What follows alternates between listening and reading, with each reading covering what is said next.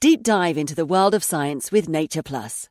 From the vastness of the distant star systems to the intricacies of infectious diseases due to climate change, we've got you covered. Enjoy access to over 55 cutting edge journals, breaking scientific news, and over a thousand new articles every month. Whether you're a seasoned researcher or just curious, Nature Plus simplifies complex studies. Plus, it's all available right at your fingertips on nature.com. Nature Plus, the key to unlocking the world's most significant scientific advances. Subscribe today at go.nature.com slash plus.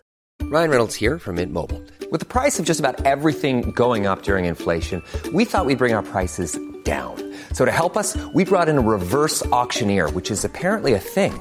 Mint Mobile unlimited premium wireless. Ready to get 30, 30, bit to get 30, bit to get 20, 20, 20, bit to get 20, 20, bit to get 15, 15, 15, 15 just 15 bucks a month. So, Give it a try at mintmobile.com slash switch. $45 upfront for three months plus taxes and fees. Promo rate for new customers for limited time. Unlimited more than 40 gigabytes per month. Slows. Full terms at mintmobile.com.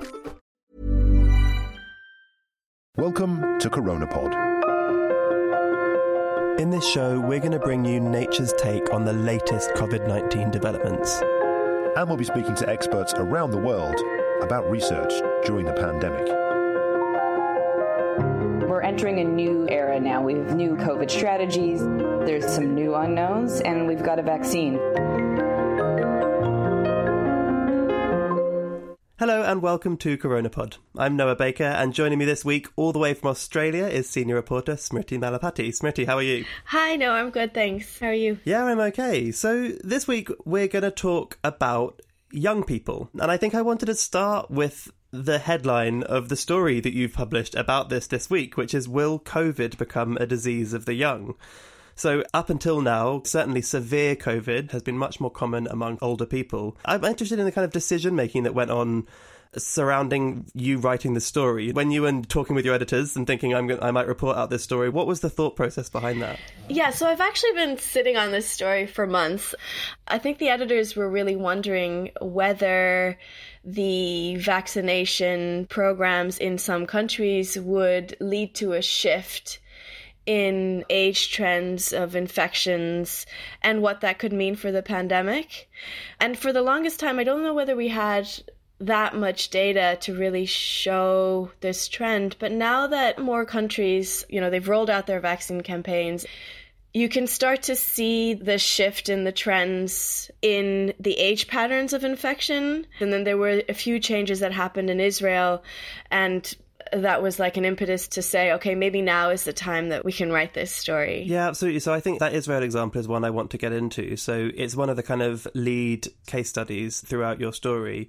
Tell me why Israel? What was it about what's going on there that kind of piqued your attention when you're thinking about these kind of changing demographics of, of COVID infection? Yeah, so I mean, Israel has vaccinated a large proportion of its population, maybe up to like 85% of its adult population with the Pfizer vaccine. And so they are a useful case study to see, you know, what the impacts of the vaccine could be. And for a long time, the vaccines really worked to control the pandemic and, and it got to the stage where they only had maybe a dozen or so infections a day. And then around mid June, they saw an uptick in infections and it started going up towards, you know, maybe a hundred a day.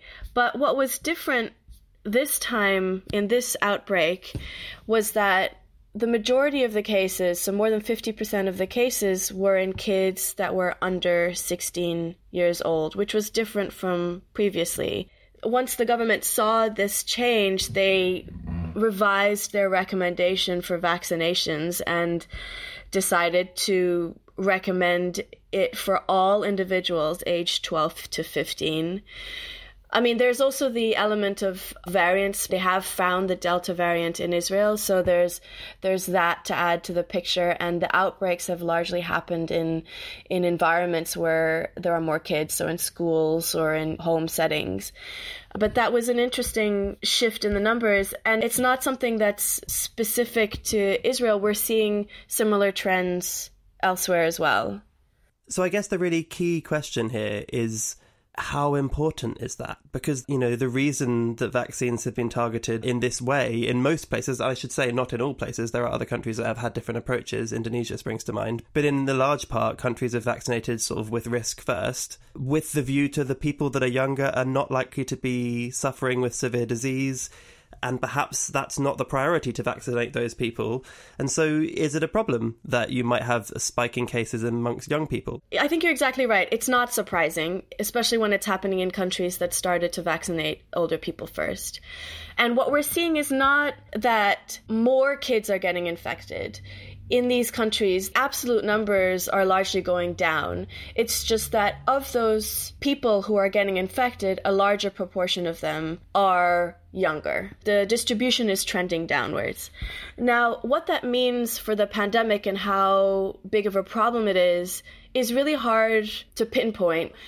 So, the researchers I spoke to, a lot of them said the focus so far in the pandemic has not been on kids because most of the severe disease is in adults. And so, this trend spurred some of these researchers to start doing more research into what the burden of disease is in kids because we don't really know that much because of that focus earlier on in the pandemic. And then also, we still don't know that much about the role that kids can play in spreading the disease, so in transmission. And so, one of the Israeli researchers I spoke to said that it was really important to understand this because what the situation in Israel highlighted is that kids can, in a setting like Israel, drive transmission and so that's a really important thing to consider. And that was kind of what motivated the government to make that recommendation to expand vaccinations to younger kids. Yeah, and I think, you know, we've mentioned on CoronaPod before when we've talked about DALYs and QALYs, the sort of sense that young people are not at very high risk is largely based on the fact the mortality rate for people that are younger that get infected is very, very low.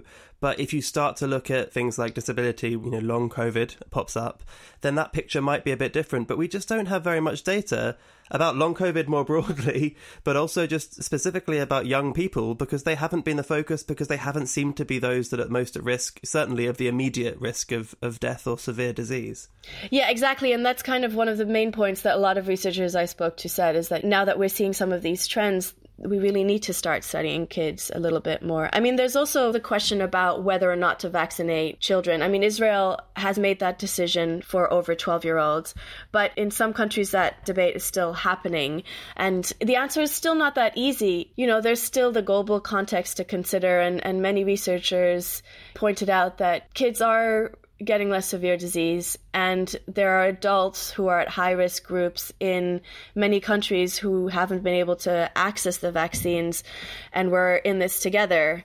So it's a tricky decision to make. Yeah, absolutely. And of course, there are many cases where vaccine trials did not include children below a certain age as well. And so those trials are very quickly being done. So even if you decided that vaccinating children was necessary, understanding the correct dosing, you know, working out how those protocols should work requires work to be done. Yeah, especially when you're considering the risk to kids. So the risk of severe disease and death is low. And so the safety of the vaccines and how kids will respond to them is probably more important to look at. I mean, some researchers did say that this shift that we're seeing in some countries, you know, it might be short lived. It might just be a phenomenon that we're seeing now, but then variants could emerge that change that scenario, or countries that do decide to vaccinate younger, you could start seeing a shift in that trend. So it's not necessarily that this is a permanent change. And we do know as well that there have been early studies that came out, you know, at the end of last year even that suggested that perhaps young people, kids in particular, their immune systems are just better at dealing with SARS CoV 2. There were studies that showed that kids maybe developed symptoms and developed antibodies, but they never tested positive with a PCR test because they seemed to be dealing with the virus so quickly that they couldn't find any RNA in their systems. And so, you know, it is possible that maybe even if there is a kind of a wave of infection among young people, that they might build some kind of natural protection to this quickly as well, which could also sort of tamp that wave down quickly. You know, these are all just kind of questions we don't know the answers to yet. Yeah, we know kids get infected. There are a large number of kids that have gotten infected, for example, in the United States. We know that they have less severe disease. We don't know all things being equal, if a child is infected, how likely are they to infect others compared to adults? There are so many open questions there. So, what are you expecting to see in the next months going forward? Because, you know, there are these big questions about ethically, should we be vaccinating children, but also ethically, should we be giving vaccines to young people that may be at low risk when there are plenty of people around the world that need those precious doses that are much more vulnerable that have not yet had a single jab? What is your kind of sense of how this kind of debate might develop going forward? So I think the thing to watch is the variants. So far, most of the researchers I've spoken to have said that we're not seeing variants that all things being equal are causing more severe disease in kids. But if we were to see changes like that, I think the calculations would end up being very different. I mean, we are seeing more transmissible variants, and that's already a factor when you see that kids can play a role in transmission. So I think it'll be just really interesting to see what happens with variants in children going forward, and that will inform a lot of the decisions that are made. Yeah, I mean, even in this country, there's a lot of talk about third shot boosters that will be happening by the end of the year for people that are at risk. And we haven't given first shots to a lot of young people yet, but different countries will take different views. So maybe data will gradually be built based on different public health policies in different places, as it has in Israel. Yeah, so it's a mixed picture, and I think, yeah, it'll probably continue to be so. As it always seems to be, another one to watch. But for now, thank you so much, Smriti. This is really fascinating, and I hope you have a lovely day. Yeah, thanks, you too. Deep dive into the world of science with Nature Plus. From the vastness of the distant star systems to the intricacies of infectious diseases due to climate change, we've got you covered. Enjoy access to over 55 cutting edge journals, breaking scientific news, and over a thousand new articles every month. Whether you're a seasoned researcher or just curious, Nature Plus simplifies complex studies. Plus, it's all available right at your fingertips on nature.com. Nature Plus, the key to unlocking the world's most significant scientific advances. Subscribe today at go.nature.com slash plus. When you make decisions for your company, you look for the no-brainers. If you have a lot of mailing to do, stamps.com is the ultimate no-brainer. Use the stamps.com mobile app to mail everything you need to keep your business running with up to 89% off USPS and UPS. Make the same no-brainer decision as over 1 million other businesses with stamps.com. Use code PROGRAM for a special offer. That's stamps.com code PROGRAM.